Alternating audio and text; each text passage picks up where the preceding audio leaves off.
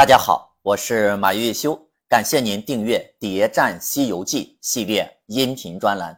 喜欢的朋友啊，点赞、转发、评论。上一节啊，咱们讲到取经团队过了七绝岭，下一站就来到朱子国了。这不，还没进城呢，老唐和老孙两个人啊就杠上了。唐僧问徒弟们：“你看那是什么去处？”孙悟空答道：“师父。”原来你不认字儿啊！亏你怎么领的唐王旨意离朝啊！老孙对唐僧的态度那真是差到了极点。唐僧一听老孙竟然骂自己没文化，那不就急了眼吗？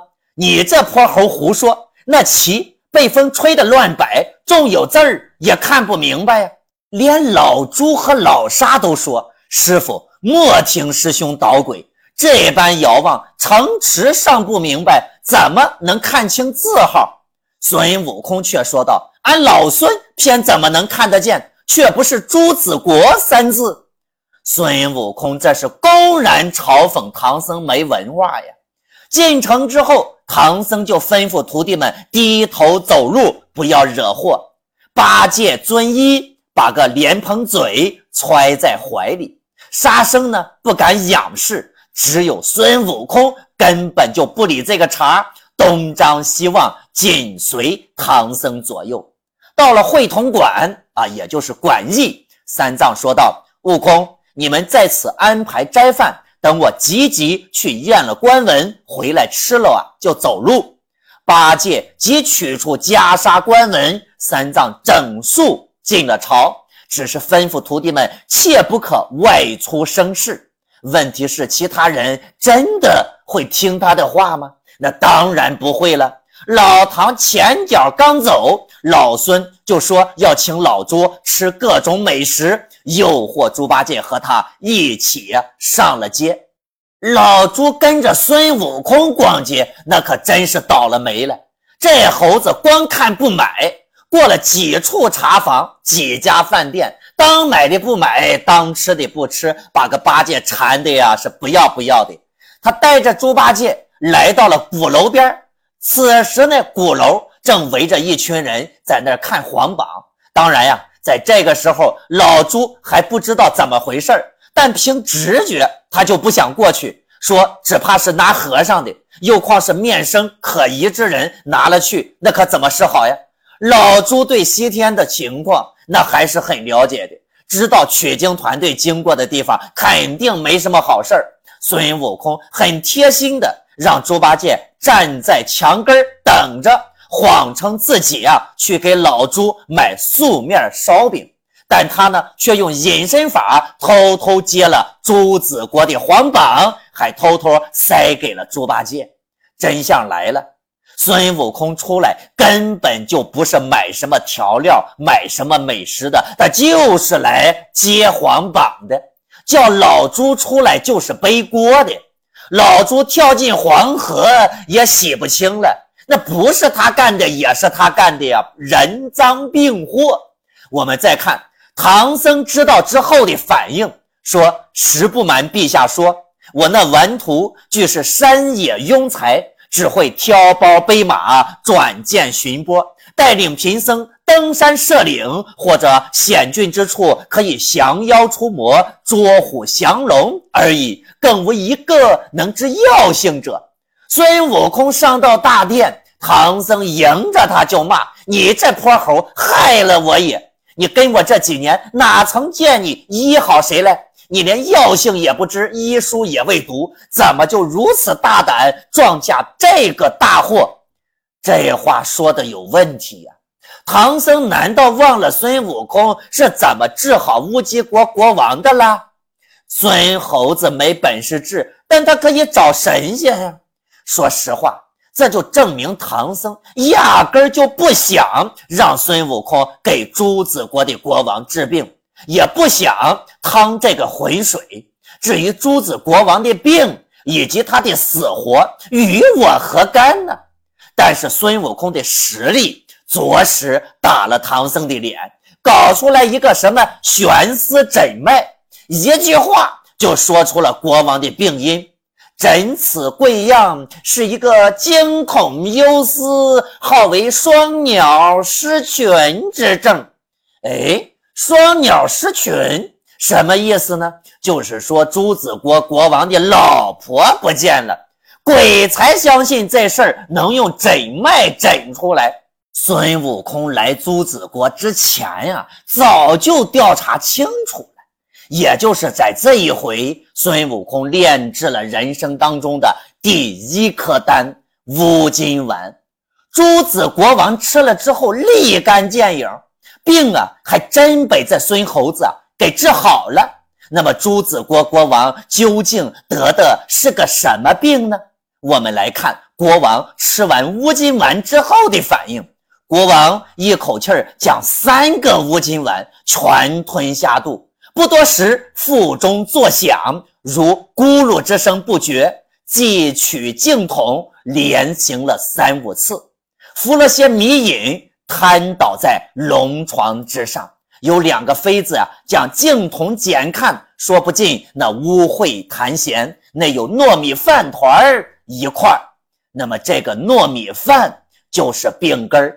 感情所谓的双鸟失群之症，就是长期消化不良导致的便秘呀。那这个病看起来不难治啊，怎么三年来那就是治不好呢？大家看，孙悟空发明的这个乌金丸，这可大有玄机啊！孙悟空要了八百八十八味药，每味三斤，共两千四百二十四斤药。但是呢，孙悟空只用了其中的八斗大黄，外加锅底灰和马尿。那想想也是，如果告诉国王吃的是马尿，那估计国王打死也是不会吃的。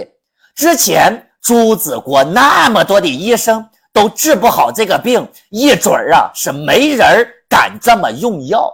孙悟空做成的乌金丸一共三粒儿，每一粒呢都有核桃那么大小。吃乌金丸必须呢得喝无根水，无根水就是雨水。为此呢，孙悟空还特地把东海龙王敖广给叫来，打了几个喷嚏，下了场小雨儿。那么这个雨啊，其实就是龙王的口水。孙悟空把东海龙王叫来，就是给他送功劳的。孙悟空的乌金丸看起来复杂，其实啊就是泻药。孙悟空给咱们上了一堂营销课呀。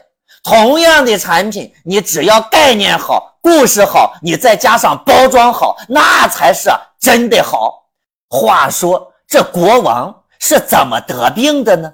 朱子国王说了，三年前的端午节当天，忽然一阵风，至半空中显出一个妖精，自称赛太岁，说他在麒麟山蝎子洞居住，洞中少个夫人，仿得我金圣宫生的貌美娇姿，要做个夫人，快叫朕送出来，如若三生不现出来，就要先吃寡人，后吃重臣，将满城黎民尽皆吃尽。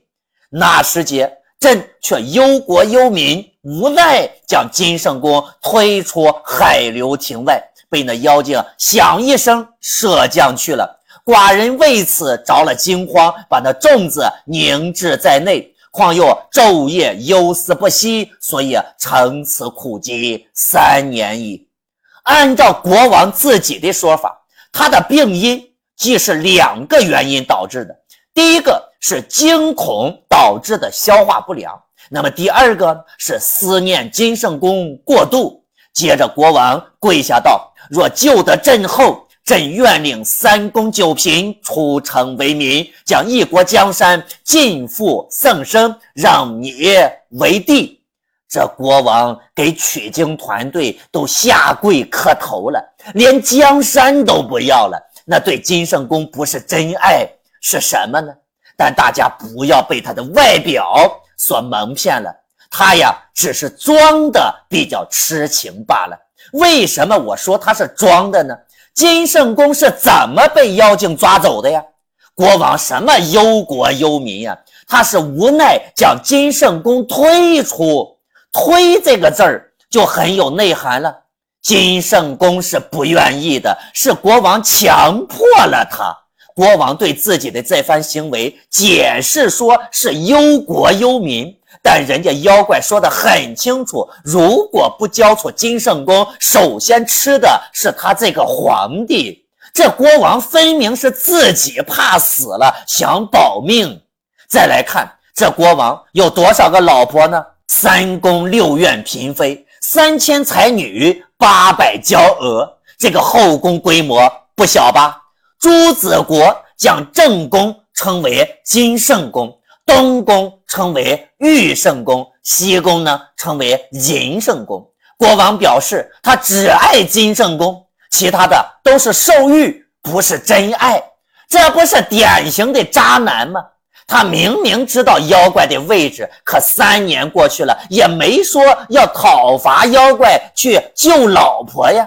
他不但没救老婆，却做了一件更重要的事儿，就是修了一座避妖楼，先把自己啊给保护起来了。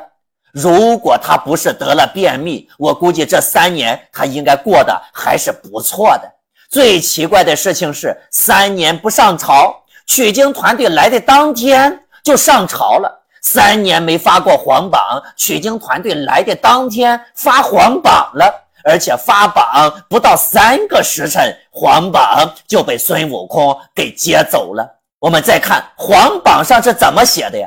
不拘北往东来，中华外国，若有经医药者，请登宝殿，疗理朕功。中华外国，那么这个黄榜分明就是专门写给取经团队看的，一切不言自明。国王三年不行动，就是在这等着取经团队呀。朱子国王怎么就知道今天取经团队会来呢？接下来更巧合的事儿又来了，国王的病好的当天，赛太岁的先锋就来要宫女了。那么为什么赛太岁一定要抢金圣公当压寨夫人呢？那么这个赛太岁就是观音的坐骑金毛猴。对于金毛猴抓金圣公这个事儿，咱们呀先来听听观音这个后台主子是怎么解释的。他说这个赛太岁他是我的胯下金毛猴，引牧童打盹儿，失于防守，这孽畜咬断铁索走来，却与诸子国王消灾。这话说的特别有意思呀，感情这个金毛猴还是为了朱子国王好，是来为他消灾的。那么这个朱子国国王有什么灾呢？原来呀，这个国王当年还是东宫太子的时候，未曾登基之时，极好射猎，他曾在落凤坡前射伤了孔雀大明王菩萨所生的雌雄两只雀雏。感情这个朱子国王是射伤了西方佛母孔雀大明王菩萨所生的二子。那么这个孔雀大明王菩萨又是谁呢？关注我，播放下一集，为您讲解孔雀是如何被封为佛母的。